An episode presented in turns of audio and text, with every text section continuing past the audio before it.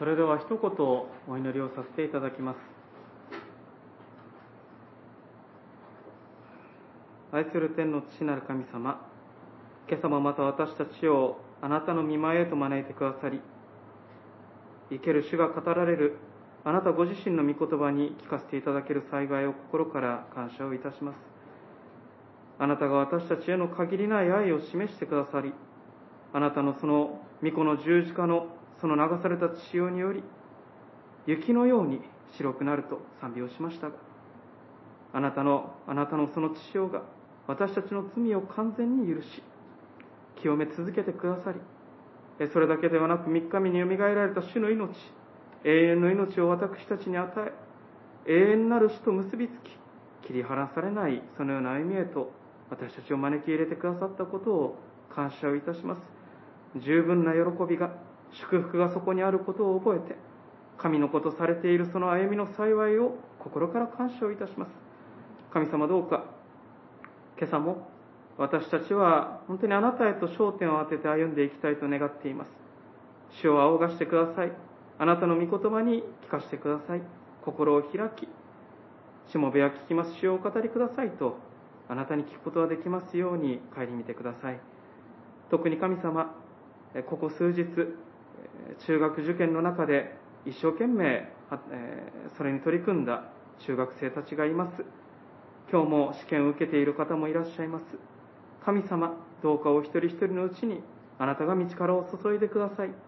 そしてまた開かれた道こそあなたが開かれた最善の道であることを覚えることができますようにお導きください。お願いをいたします。そしてまた本当に今朝もニュースを見ながら神様世界の戦争のことを覚えます。震災のことを覚えます。多くの方々が痛みの中にありますが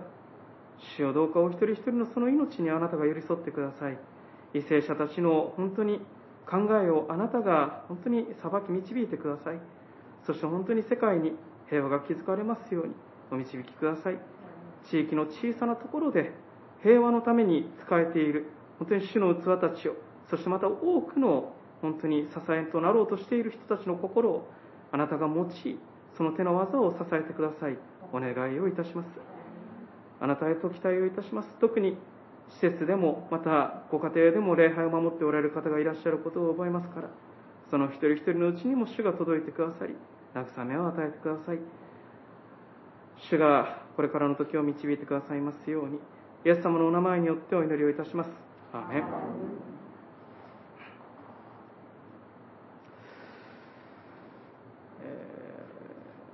自分が困っている時自分のその重荷を誰かに担ってもらったりもしくは誰かのその重荷を共に担うことによって、まあ、仲良くなった関係が深くなったという経験はおありでしょうか、えー、余談かもしれませんが私は小学生の頃給食で一つだけどうしても食べれないものがあったんです。それは魚の頭でした。あのワカサギの唐揚げって小学生の給食出てくるんです。であれも小さいこのぐらいの小魚なんですけれども、まあ、頭がついて揚げられてるんです。でそれが出てくると私はいつも困ってあの、まあ、こっそり袋に入れて持ち帰ってたんですね。ただあのある時先生に見つかって怒られてしまいまして加藤君だけそれを食べ終わるまで昼休みに遊びに行ってはいけませんと言われまして。私は昼休みずっとそのワカサギとにらめっこをしながら 過ごしたことがありました。で友達が次々と遊びに行くんですけれどもありがたいことにその時3人の友達が私の周りに来てくれてですね励ましてくれました。鼻つまんで目として食べてみいやとかもう死んでんねんから何も食わないわとか いろんなこと言ってですね。20分間の昼休みを時間いっぱいかけて付き合ってくれたんですね。で彼らのおかげで私は3匹のワカサギを食べきることができました。で友達は昼休みを犠牲にしてまで私に付き合ってくれたのです。でそれの時にすごくなんか私にとっては親近感が彼らのに対するものが深くなりました、えー、仲のいい友達でしたけれどもなんかあこいつらの友情は本物なんやなということを思ってすごく嬉しくなったことを覚えています。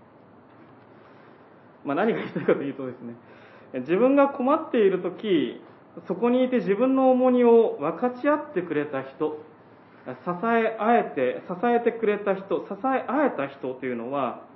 本当にありがたい存在です。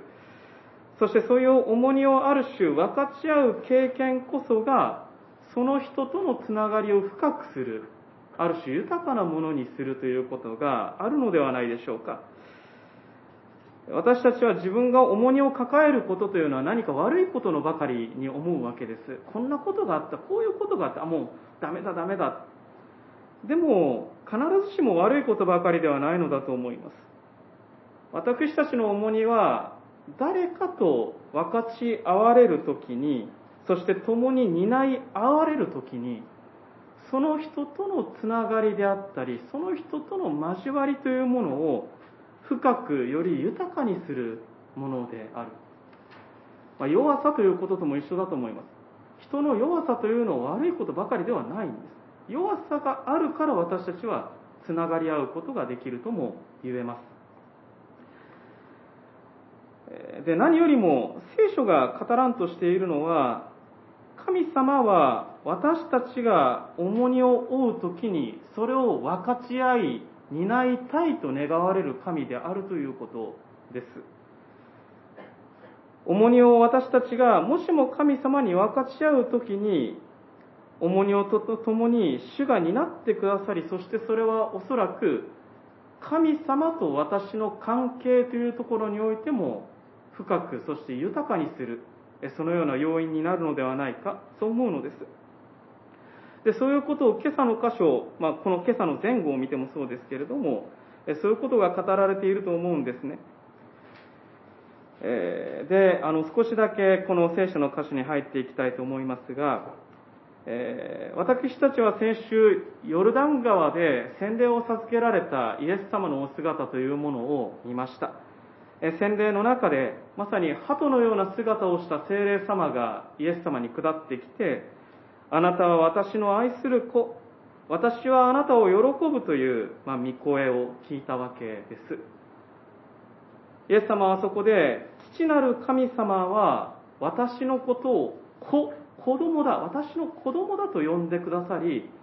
私を愛すると言ってくださり、あなたを喜んでいると言ってくださるお方だ。あ、そうなんだということを、イエス様は深く自覚なさったのだと思います。で、このような自覚は、神の子とされた私たち一人一人が持っていいものなんですよということをお話をさせていただきました。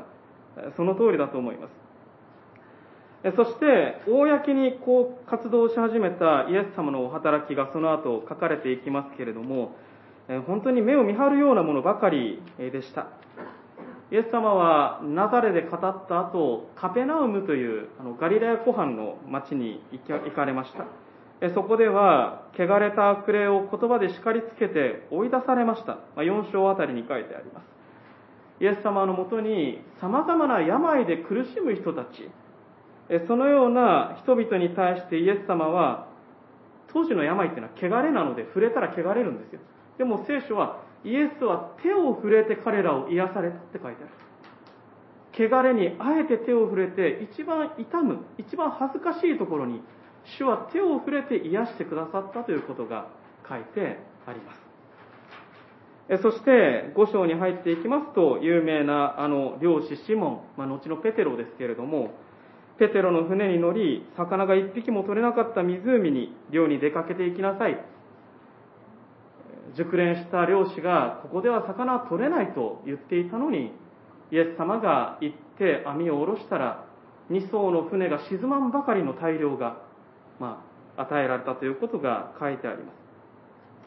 そして5章の12節からは、当時、まさに不治の病と考えられていたサラート、これは雷病とあの昔訳されてました。これ雷病とは違います。雷病じゃないんです。でもこのタラートというこの肌の病気が癒されました。まさに目まぐるしい活躍をイエス様はなさっていかれたわけです。で私たちはこのようなイエス様を見るときに、まあ、さすが救い主だなとまあ、王であり救い主であるお方だからこういうことができるんだなと思うわけですけれども、今朝の17節を見ていただきたいのです。5章の17節ある日のこと、イエスが教えておられると、パリサイ人たちと立法の教師たちがそこに座っていた。彼らはガリラヤとユダヤのすべての村やエルサレムから来ていた。イエスは主の道からによって病気を治しておられたと書いてあります。主の道からによってと。この前半を見ますと、イエス様の様々な目まぐるしい働きを見て、パリサイ人や立法の教師たち、ガリラやユダヤというのはその当時の北と南の地方のことを指しますが、エルサレムというのは当時、神様が住んでいると思われていた宗教の中心です。そこからも人がやってきた。あ、地方の方で何か大きな働きをしている人がいるんだな、そこで本部から何か人がやってきたということです。そういう人まで見てきたそのところでイエス様は主の道からによって病気を治しておられたとあります。イエス様は主の道からによって病気を治しておられた。これは、え、言い換えるならば、これらは、その癒しの技、イエス様の目まぐるしいご活躍は、父なる神様のお力によるものだったということが書かれているわけです。で、イエス様は神の子、神様の子供です。しかし私たちはルカの福音書を見てきて知っていますが、同時にイエス様は人間、人の子なのです。あの会話桶にお生まれになられた姿はまさに人間の弱さの極みにまで下られた救い主の姿ですね。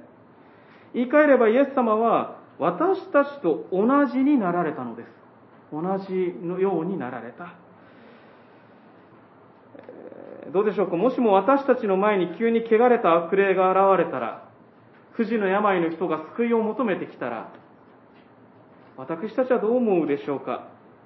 きっと焦るのではないでしょうか抱えきれない、そんな問題をこっちに持ち込まれても困ると、私たちは思うのではないでしょうかいや、そんな人が来るわけでもなく、そういう問題が私たち自身に襲いかかってくるという時に、私たちは焦り、戸惑い、抱えきれないと思います。イエス様ももしかしたらそうだったのかもしれないと私は思うんです。だからこそ、4章の42節というところにありますけれども、イエス様は朝になってイエスは寂しいところに出て行かれたと書かれてある。寂しいところというのは人のいないところ、いわば神がおられるところです。神ご自身との交わりを常に持っておられた。イエス様は抱えきれない重荷を毎朝寂しいところへ行き、父なる神様に分かち合っていたのではないでしょうか。そして目の前のことには常に主の道からによってそのことを取り組んでおられた。しかしそのような父なる神様に分かち合い、また祈り、主の道からにより頼みながら、主を助けてくださいと言いながら、そのことを行っていく、そのような歩みの中にこそ、何かこの父なる神様と子なるイエス様の交わりの深まり、交わりの豊かさというものがあるような、あったのではないかと思うのです。で、今日の箇所を見ていただくならば、イエス様の言葉には力がある。そのようなことが、まあ、これはこの今日の箇所に限らず前からありますが、この権威あるイエスの言葉は何なのかということをいろんな人が言います。今朝読んでいただいた箇所でも、24節に人の子が地上で罪を許す権威を持っていることをあなた方が知るためにと語られます。聖書は丁寧です。あの、ちゃんとパリサイ人たちが言っているんですね。21節に。神への冒涜を口にするこの人は一体何者だ？神お一人の他に誰が罪を許すことができるのだろうか？まさにその通りです。罪を許すことのできる権威、王としての権威というのは、本来天におられる神様しか持っていません。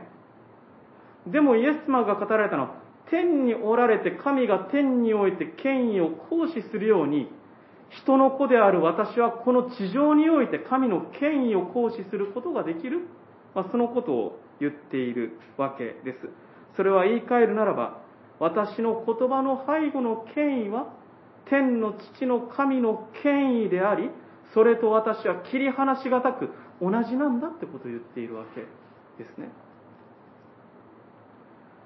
そのような言葉によって中部で苦しむ人を癒されます。言葉に力があるのは天におられる父なる神様の権威が人の子イエス様を通して地上で表されているからですね。で、ここでパリサイ派や立法学者の人たちはまあ悔しがるわけですけれども、ここで知らなければ、彼らが知らなければならなかったのは、なんかイエス様ってすごいなっていうことだけではないのです。えっと、これ17節にエルサレムから人がやってきたってことが結構大事なんですよ。当時神がここにいると思われてたエルサレムからやってきた人たちが目の当たりにしたのはガリラヤの辺境の地のイエスというお方にこそ共に神がおられるってことを知らされたということですそこに生ける神の働きがあった唯一の生ける神様父なる神様と共に歩む神の御子がここにおられたんだってことを、まあ、彼らは知らされたわけですね、まあ、さてえー、私たちが今朝の箇所で少し考えたいのは、神の子は、父なる神と共に歩む。もしもそう言えるのであれば、私たちは神の子とされているお互いであります。私たちもまた、このイエス様を、あ、イエス様は何か特別だなっていう、何か別物として扱うのではなくて、同じように父なる神様、そしてイエス様との親しい交わりに私たちも生きるお互いであるということです。そしてその交わりがある種深まっていくために大切なことは、イエス様がそうなさったように、私たちも私たちが抱える重荷を主と神様と分かち合うということではないかなと思うのです。自分の持ち物を全て自分が持とうとしないということではないかな。まあ、言い方を変えるならそういうことだと思うのです。私たちの持ち物、それは、あの、いろいろな具体的な持ち物だけではなくて、人生で抱えている責任というものがあります。お仕事において、家庭において。そして、えー、重荷というものもあるでしょう。もうなんでこんなことが、でも私が負わなければならないものというものがあるかもしれません。でも、聖書が語るのは、神の子とされているあなたは、それをあなた一人で担うべきなのでしょうか？いや、そうじゃないってことを言っているわけです。そうではない。私たちの責任であったり、私たちの重荷というものは、分かち合われるべきものです。一人で担うべきものではないです。分かち合われるべきものであり、そして分かち合われるときに、交わりが生まれ、交わりが深まり豊かにされている。それは神様との交わりということもそうですし、私たちのその自分が抱えている重荷を家族と分かち合う、友人と分かち合うということもあるでしょうし、何よりも神の家族とされている教会の兄弟姉妹と分かち合う。私たち日本人は意外とこれが悪いことのように思うことがあるかもしれません。でも、覚えておきたいのは私たちの責任や重荷っていうのは一人で抱えた誰がその任を抱えきれようかということなんです。そうじゃないんです。分かち合われて共につながっていくそれが一つのきっかけになる。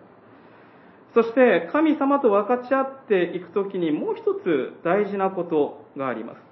それは信仰です。信仰です。信じ分かち合い委ねる。神様やイエス様というお方は実は私たちが何ができるかというよりも信仰を見ておられるわけですね。今日の箇所を見ても5章の20節にこのイエス様は彼らの信仰を見てという言葉があります。で、信仰というのは、何度かお話をしましたが、まあ、強く信じる信心深さっていうこととは、少し私はイメージが違うのだと思っています。私は信仰深いということは、自分自身の無力さの告白ではないかなと思っているんです。信仰深さというのは自分自身の無力さの告白です。今朝の箇所の中で、えー、まあ、皆さんよくご存知かと思います。何人かの人々がこの中部の人をイエス様のもとに連れてくるわけですね。で、この中部の人を運んでいくときに彼らはある種常識外れのことをしました。えー、他人の家の瓦を剥がしてまでこの中部の人を、まあ、イエス様に合わせたかった。まあ、友人でしょうか。本当にそこまでして、この人々はイエス様にこの病人を合わせたかった、見せたかった、それは何なのか。彼らの中にはきっと、もうイエス様にしかこの人は癒せないと思ってたんだと思います。切迫してたんです。彼らがイエス様を信じたっていうのは別にイエス様が救い主だとか、なんか天から下られた神の子だとか、詳しい教理は信じてなかったでしょ。でも素朴に、シンプルに、このお方によらなければ救いがない。そしてこのお方に救うことができる。私たちにはそれはもうできない。だから、イエス様、イエス様ですね。素朴にすがるように彼らは信じた。イエス様は彼らのその信仰を見て、五章の20節の言葉私好きですね。友よと言われるんです。友よ。あなたの罪は許されたと。友よと言われる。なぜでしょうか？それは彼らが自分の無力さをイエス様と分かち合ったからです。私には無理です。私にはワカサギが食べれません。でも、傍らにそこで共に担ってくれる友がいたように、私には無理です。でも主よどうか、この友を救ってください。主よどうか私たちを憐れんでください。重荷を共に分かち合い、共に担っていただくとき、私たちは友になる。そう言えるのではないでしょうか。病が癒されることも大事なんです。具体的に問題が解決することも大事です。けれども、聖書を読んでいってよくお分かりかもしれませんが、イエス様の願いは、それを通して、そのような奇跡を通して、癒された一人一人が、神は良いお方であること、神とのつながりが回復をすること、神と共に生きるものになっていくこと、それがイエス様の癒しの目的です。神様が一番大事になさっていることは、そしてきっと私たちにおいても大事なことは、神様を愛し、神様に愛されるという関係なんです。癒しの奇跡を通して、祈りに応えられたということを通して、私たちが知らなければならないのは、神は憐れみ深く良いお方なんだってことを知るんです。で、そのところで私たちは、ああ、主よ、本当にそうですねということを教えられながら、神様に愛し、神様につながっていく。罪が許され、父なる神様と結ばれ、共に生きる神の子とされていく。この恵みに生きるようになっていく。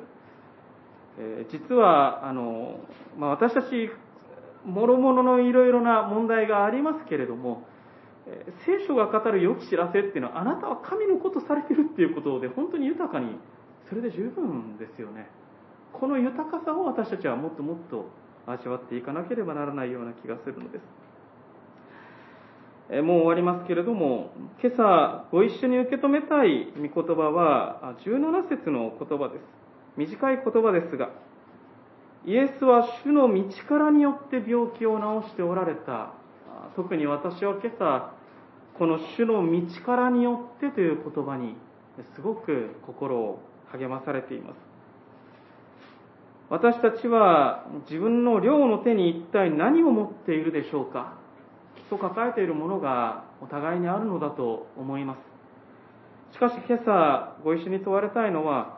その両の手で持っているものは本当にあなただけで持つべきものなのでしょうかということです。で、聖書が語るのはイエス様はそうなさいませんでした。主の道からによってです。無力さを告白し、主に担っていただいて、主と共にこの技に当たり、神様と共に当たられた。力ある神様に自分の重荷を預け、信じてその見業を行われました。きっと今も生きておられる主は、その片手でもいいから私に持たせてほしいと、そう言われるのではないでしょうか。そうでなければ、あの、ペテロがね、あの、足を洗ってもらうときに、主を、あなたに足を洗われるなんてそんなとんでもないっていうことを言ったときに、あなたは私と何の関係もないってイエス様に言われましたよね。私たちのある種、汚い部分も、重荷も、主は癒し、清め、救い、担いたいと思っておられる。そこに遠慮をするならば、あなたと私の一体何の関係があるのですかと、もしかしたら言われるのかもしれない。担っていただいていいのだと思います。